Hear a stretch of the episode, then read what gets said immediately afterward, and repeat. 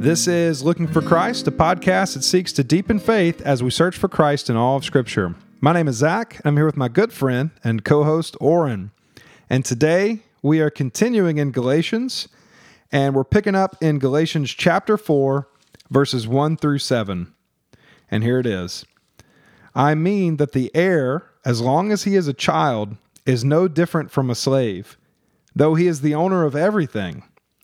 But he is under guardians and managers until the date set by his father. In the same way, we also, when we were children, were enslaved to the elementary principles of the world.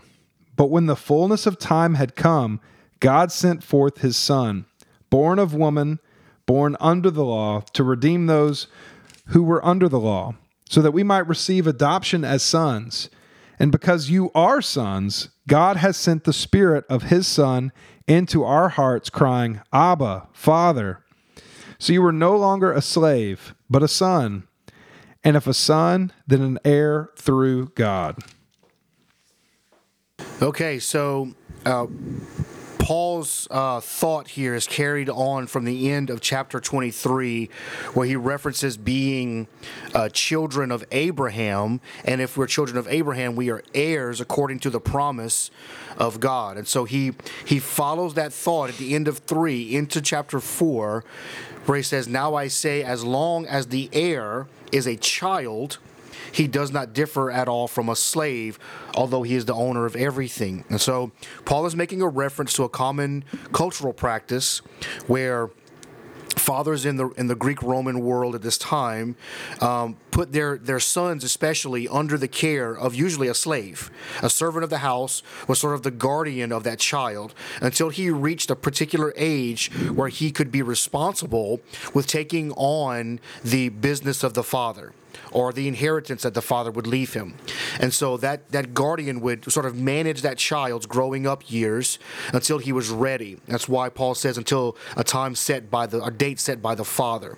So usually all the way through their teenage years into young adulthood, these um, these sons of the father were were under the care of a guardian, a manager, it says here.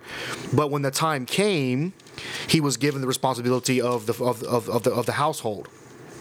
So Paul makes the reference to us that before we became sons of God, we were ch- like children, and we were held in bondage under the elemental things of the world.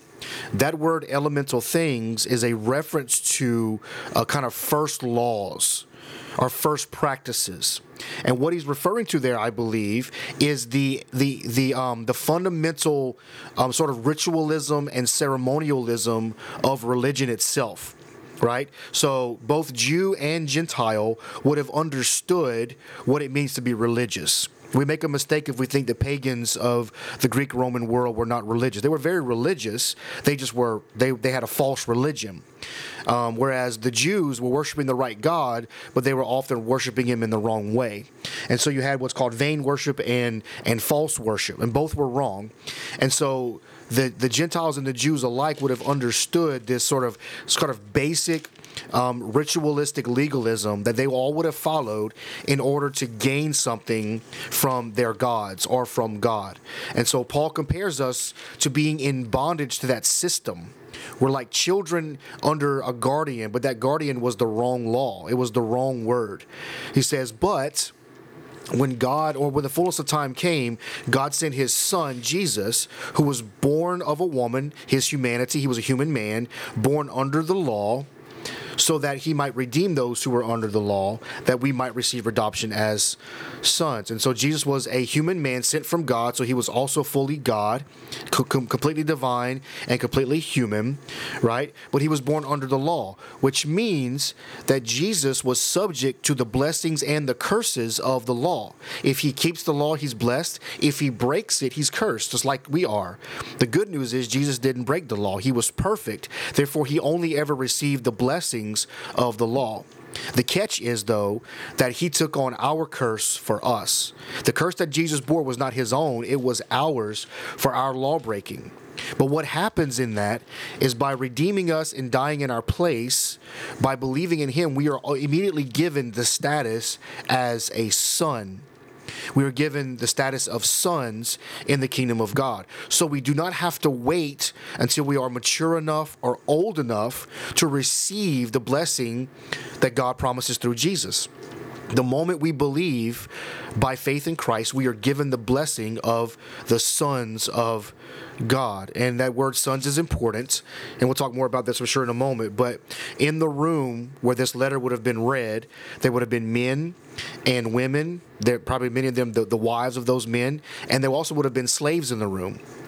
To be called a son in that culture at that time meant that you received an inheritance from your father. But women or daughters and slaves did not receive inheritance. So for Paul to write to the Galatians and tell everyone in that room who was a, who was a follower of Christ, men, women, and slaves, you are all sons of God, what he was doing was raising the status of the women and the slaves equal to that of the men. Now, he did not erase their cultural distinctions. They were still men, women, and slaves in the world.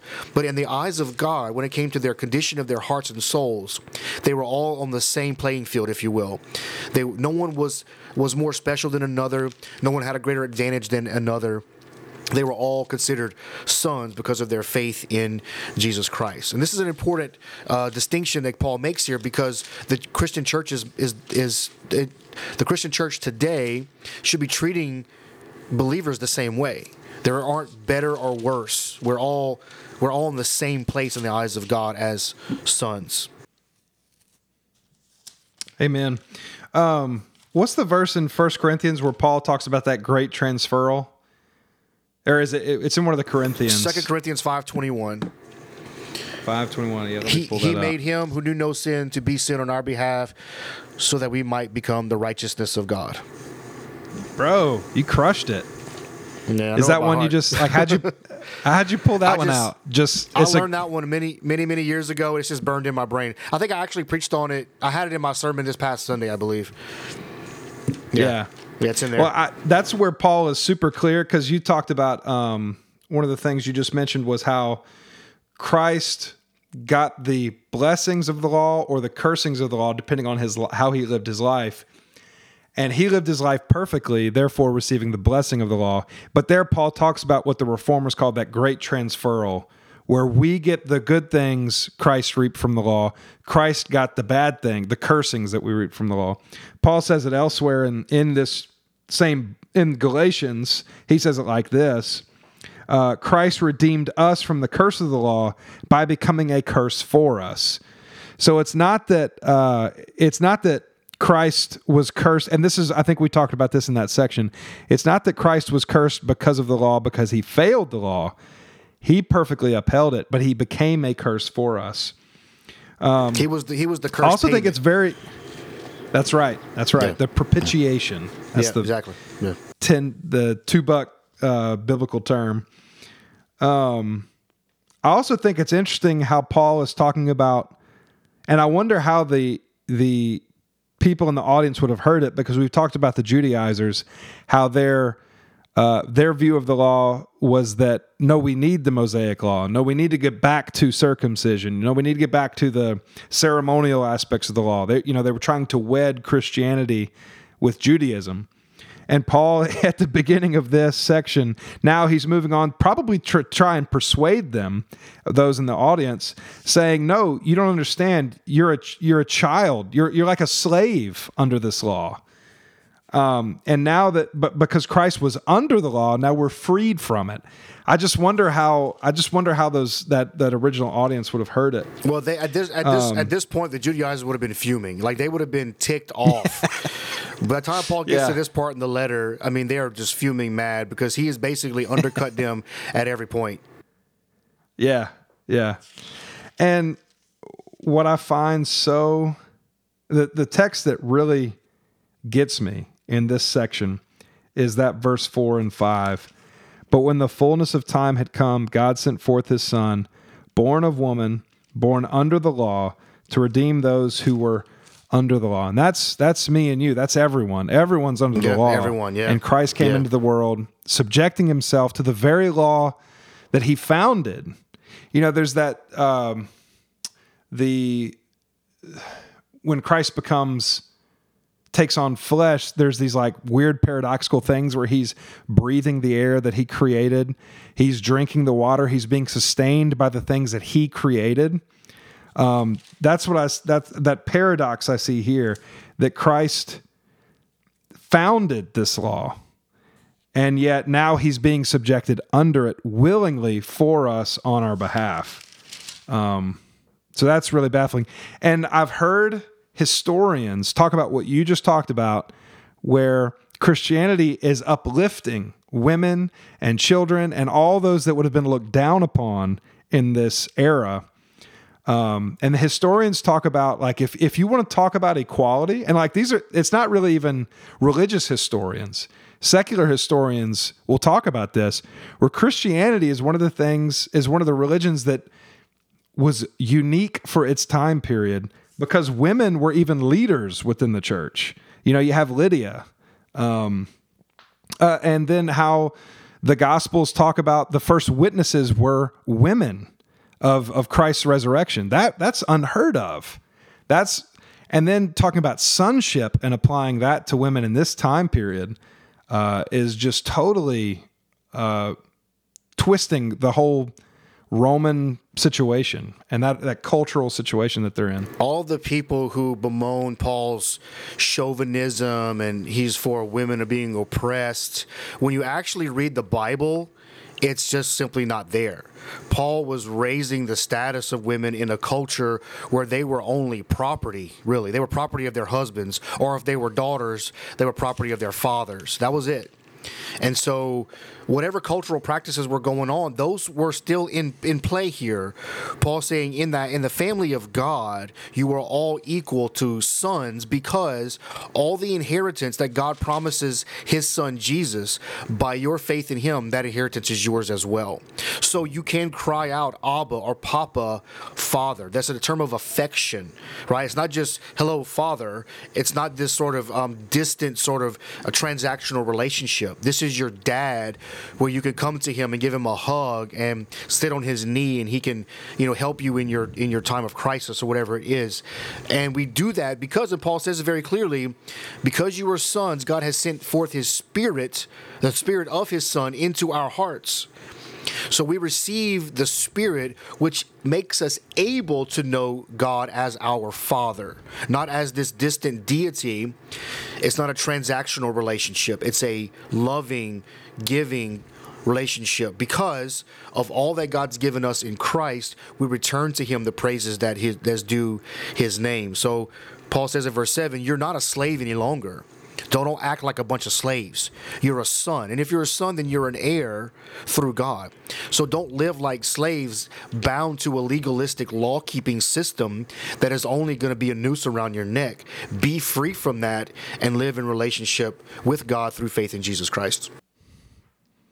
Yeah, I think of um, I think of Esther, where she's going. She she has to make a decision to go into the king. to see the king, to plea for her people. Uh, but at the time she has to go in, um, if she goes in and she de- and the king doesn't accept her, she could be put to death. Um, and I think of, that's kind of what I have in mind where I, when I hear this Abba Father aspect of us going before the throne of God. Who who dares go before the throne of God uh, in in the sinful manner that we are? It's it's his children. It's his loved ones that can go before him. And so we don't have to tremble like Esther did before that king. We can go in uh, knowing that we have the full weight of God's love. We can be assured that he is for us. Um, just like we talked about in Psalm twenty-three, where God is with me. Uh, even in the, you know, in the worst of times, God is with me. Those are the times that I can go before God. And it's because he's my Abba Father. He's my... He's my dad, you know, and, and I get I I don't I don't like using that because it's kind of weird yeah, to say is. that. Daddy, daddy God. Um, yeah, right. It's but weird, the man. same. Yeah, it is. It is. But the same sort of like loving cry that Sam cries for me in the middle of the night because he's scared. That level of that that closeness of dad when he cries out. That's the kind of cry that we can cry to God. Exactly. I th- I think about it this way. I think about when you go to your house, you don't have to knock to go in the door. You just walk in, right? That's right. But if you're That's at right. someone else's house, you knock to be polite before you go barging in. When it comes to God, we don't have to knock. It's your house. You're the son. Just go right in. It belongs to you yeah. because he made it for you. You are an inheritor of all the blessings. So that passage in Corinthians says that all the promises of God find their yes in Jesus. So by faith in Christ, everything that God promises in Jesus is ours. All the blessings of the of the promise, where it goes all the way back to Abraham. That, and as I, I said this, in, in I think in the last episode or the one before, I can't remember, where when God promised Abraham that the offspring of Abraham would be a blessing to the nations, he was talking about Jesus. We are the nations mm. that he was speaking about. We are the peoples mm. that God said would be blessed in knowing Christ. And so all those then who are in faith in Jesus are also that blessing to the world. We are a blessing to the nations.